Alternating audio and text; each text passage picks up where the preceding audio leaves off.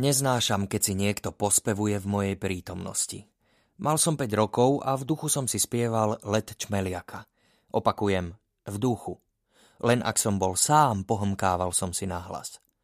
Okrem rodičov nikto nerešpektoval, že som introvert a starí rodičia ani nevedeli, čo to je. Hudbu som mal v hlave stále.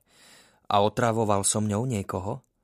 Mlčky som sedával na koberci v rodičovskej izbe – Mama si vždy čítala a otec vždy spal. Keď som mal 6 rokov, bol rok 2000 a otec chodieval v nedelu do poludnia na volejbal. Nie hrať, dívať sa. Naše mesto hralo dve sezóny prvú ligu.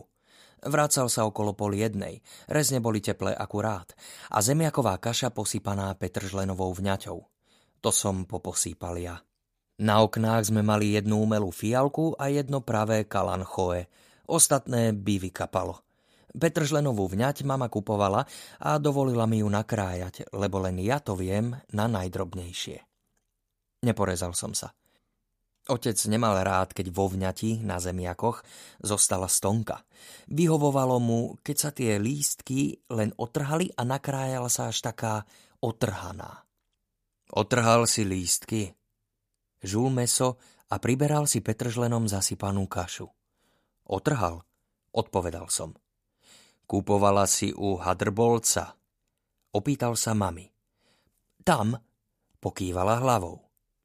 Cítiť, že to je naozaj sná kvalita. Pochvaľoval si otec a ja som mu nabral do misky uhorkový šalát. Uhorky máme z tržnice. Nadvihol obočie. E, pravda, že? Odvetila lasička. Hneď som vedel. Záhradu neoklameš. Ochutnal šalát a dodal. Poumývam riad. Mama otca chytila za ruku a mňa poboskala. Učila ma klamať od narodenia. Mal by som ti porozprávať niečo o ocovi. Bývali sme vtedy na 11. poschodí a náš dom volali Žeriav, lebo bol najvyšší v meste.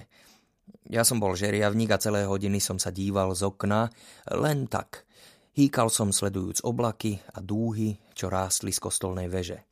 Raz za uhorský rok sme chodievali k detkovi. Bol to otcov otec. Februárové dni nebývajú priezračné a jasné ako facka a aj vtedy od rána húčalo. Snehová výchrica prechádzala do dažďa. Najskôr sme sedeli s dedom v kuchyni a potom sa dospelí presunuli do obývačky. Ja som zostal v predsieni.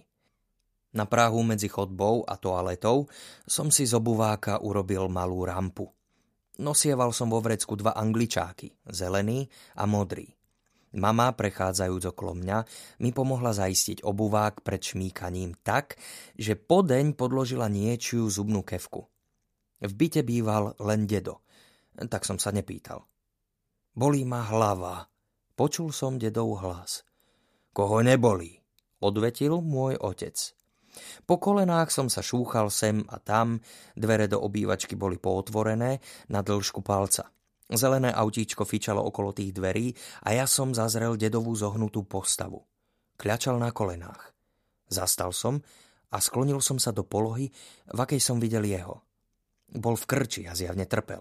Zelený Fiat zašiel až pod botník, dosiahol som naň končekom ukazováka a vtedy som sa bradou dotýkal zeme. Otec stál nad dedom a díval sa mu do tváre. Trvalo to sekundy. Šedivá hlava ležala sotva dva metre od mojich kolien. Chcel som rozraziť dvere a dotknúť sa ho, nadvihnúť starého muža popod ramená, ale neurobil som nič. Ty si ma nechával kľačať v komore a ja mám teraz volať záchranku, čo? Povedal otec. Zapálil si. Zdá sa, že moja rodina má kľačanie v erbe, a to z otcovej aj z maminej strany. Dedo nevydal nejaký zvuk. Ani nemukol. Ja tiež nie. Ty si ma nechával hľadovať. Nadával si mi a ja ťa mám držať a kolísať ťa, kým prídu. Čo? Pokračoval otec. Pohárek pohárom, topánky k topánkam kričal detkovi do tváre, aj keď v skutočnosti len sypel. Takto som oca nepoznal, takého bez rozumu. Nevedel som ani, že fajčí. Opäť sa posadil, Zatiaľ, čo dedo ležal s kolenami pritiahnutými k telu. Otec si potiahol a popol nechal padnúť na zem. Dosiahol som svoj Fiat. Zovrel som ho v dlani a cez kuchyňu som po špičkách prebehol za mamou. Vo vetrovke sedela na balkóne a dívala sa do mokrej diaľavy. Dedo mal byt na siedmom a mama bola žeriavníčka ako ja. Všetko som jej povedal. To je mŕtvica! Vbehla do obývačky, zamierila k pevnej linke a pevným hlasom zavolala záchranku. Odvážil som sa opýtať lasičky, čo znamená pohárek pohárom, topánky k topánkam. Znamená to, že tvoj otcom musel poslúchať. Ani sa na mňa nepozrela. Starí ľudia to majú ťažké.